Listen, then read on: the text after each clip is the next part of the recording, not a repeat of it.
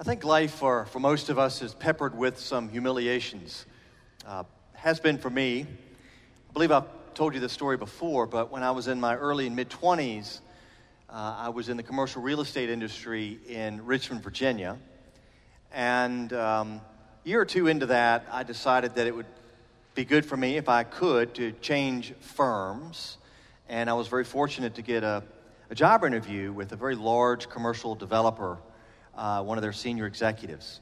So the morning of the interview arrived, I got up, uh, drove to downtown Richmond, parked in the garage under one of the tallest buildings in downtown, took the elevator up, the right floor near the very, very top.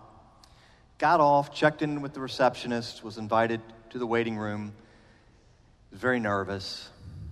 And then I heard my name called, stood up and shook hands with the senior executive to interview me, and he invited me out of the waiting room down the hall to his office. And I walked into his office, and I was immediately struck by two things. First of all, uh, a bank of windows, ceiling, uh, floor to ceiling, overlooking downtown Richmond, quite impressive. But secondly, I think this man had a taste for minimalism. Um, it's a very simple, unadorned office. Uh, he might have been a neat freak as well uh, there was his desk, which was right in the middle of the room, perpendicular to the windows, and a chair, two chairs, one on either side of the desk. Uh, and he said, Have a seat. And again, I was really nervous. It would have behooved me to take a, another second or two to get a lay of the land. But I sat down, and there was a pause, and I noticed he was still standing in the doorway. And he, I looked up, and his head was kind of cocked, looking at me. In all the years that I've worked here, no one has ever come in my office and sat in my chair. I might as well have sat on a hot coal. I got up so fast. Um, but it won't surprise you to learn that I did not get the job. So I really have no trouble imagining myself in today's gospel reading. Jesus is at a dinner gathering in the home of a Pharisee, a leading Pharisee, we are told, which is to say, not just a very prominent religious figure, but a prominent social figure as well. And while he's at this dinner gathering, Jesus cannot help observing the behavior of the other guests, particularly how they scramble and maneuver to snag the best seats at the affair. Apparently, there was no assigned seating, maybe the host just assumed everybody would know where they were supposed to sit. In the biblical world, as well as in first century Mediterranean cultural life, who you ate with and how you ate with them shaped your conception of yourself and your community. Dinner parties were occasions where social standing was made very clear and reinforced with the most prominent guests always, always seated closest to the host. So if you wanted to know your social standing in a particular context or others' perception of your social standing, you would notice where you were seated at any gathering in relation to the host. So here Jesus is at such an occasion, noticing all of this going on, and he pulls a fairly daring move, actually kind of socially awkward. He uses the occasion of this dinner party to, t- to tell a little off kilter parable about another dinner party. It's as if Jesus says, You know, being here at this occasion and observing everything reminds me of another dinner party where this guy uh, went to a really fancy supper gathering and he presumptuously sat down next to the host. And the host had to say to him, uh, I'm sorry, that seat is not for you. Uh, your seat is down there. Oh, actually, no, your seat is at the card table in the corner. And Jesus says, Well, just imagine how embarrassing that must be to gather up your plate and your drink and slink off in front of everybody else to the lowest place at the party. And he goes on to say, Well, you know, it's much better to arrive and sit at the lowest place it's almost like you got nowhere to go but up from there. And have the host say, No, no, no, no, what are you doing sitting way over there? Come, come, come. I want you close to me. Well, there is a, a tendency in moralistic preaching, as well as listening, to gloat over the humiliation of the proud. You know, we love stories where the mighty have justly fallen from their prideful perches. But I think that would be a misreading of this parable. Humiliating others is never in keeping with Jesus' character. He's never interested in putting people down, he's always interested in raising people up. The question is in what way? How? Through him. So we have to ask as we engage the parable what is the real motivation for the guests at the dinner party? Which is, after all, an image, a figure representing the kingdom, the kingdom of God. The motivation is this we want to get close to the host, we want to be welcomed and recognized and enjoyed by the host of the dinner party, who is, after all, an image, a figure for God Himself. But we're so easily confused about who this God is and how we get close to Him whether we consciously acknowledge it or not. We want to get close to God, and we know, we know from Sunday school or from other sermons to say on our lips, Jesus is the way.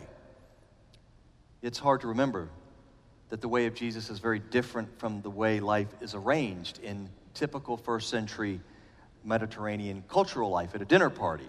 Getting close to Jesus is actually very different from buttering up to your boss at work or cozying up to the head of the membership at this or that club you'd like to join, or flattering the most popular person in high school so you might get invited to the cool parties. But all that is, in fact, the way our world runs, and it can be very good to us. Many of us are very good, very gifted, very experienced getting the good seats. But Jesus is looking down at the other end of the room, is he not? When I was a child, it seemed that our family, my immediate family, always hosted the larger extended family gatherings, especially at Thanksgiving and Christmas. And when I was a little child, always, I was seated at that card table in the corner of the dining room with my little brother, Bill.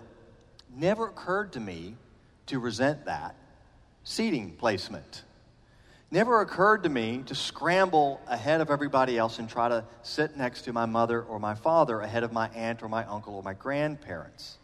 You can all relate to this. I was thinking about this yesterday. At those gatherings, very often, if not every time that I can remember, uh, my dad would, at some point in the meal, call Bill and me over to stand next to his chair, and he would engage us in conversation in front of everybody else sort of a way of bringing us up higher. Because he was my dad. He loved us and he was proud of us. And there are several places in the Gospels where Jesus encourages us to embrace the unpretentiousness of little children. He says, Be like them. But we become adults, and the right chair matters to us. Just ask me with my colleagues. Uh, we have a little sitting room outside of my office, and um, you know, somebody sits in my chair. It's hard for me not to make note of that or say something. It's my chair. Who cares? How do we get close to Jesus?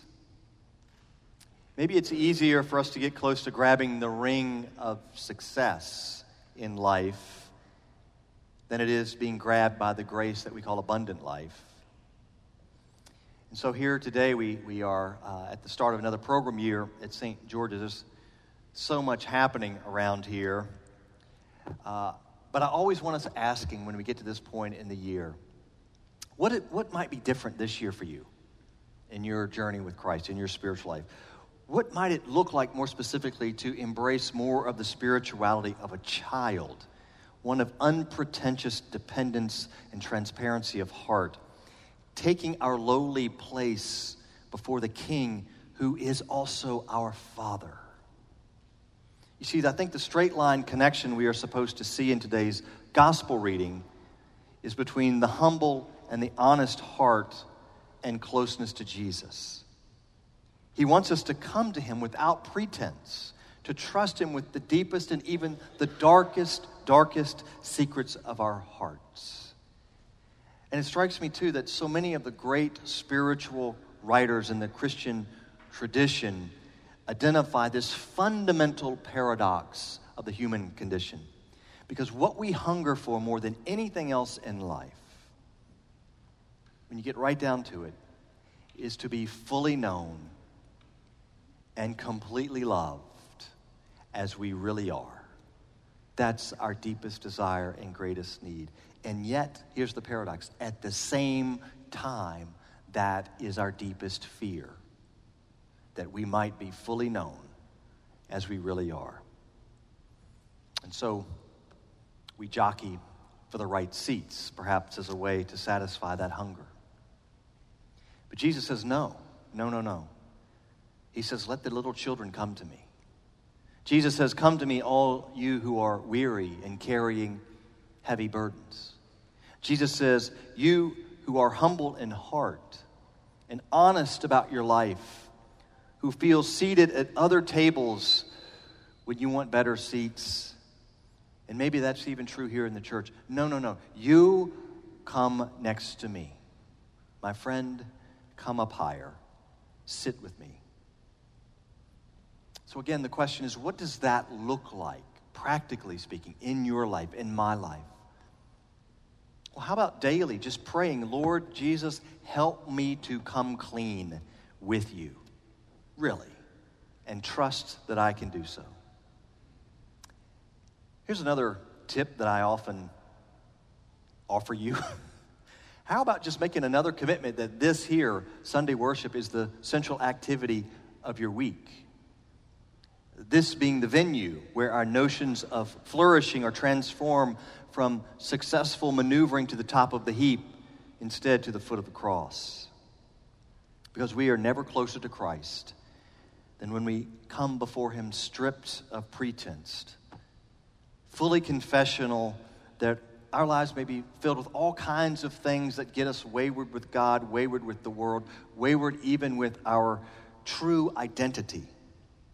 But trusting that this is precisely when we are standing closest to God, for this is when we stand closest to the cross where the most real and the most low in us is met and redeemed by the most real and low in God, that we might be raised through Christ to the highest. My friends, the gospel is not a job interview. It is not about snagging the good seats. It is about a humble presentation of our lives just as they are before the one who already knows us better than we know ourselves, who has already redeemed us the blood of his cross, and who sits himself at the right hand of God and invites us always, always to join him there.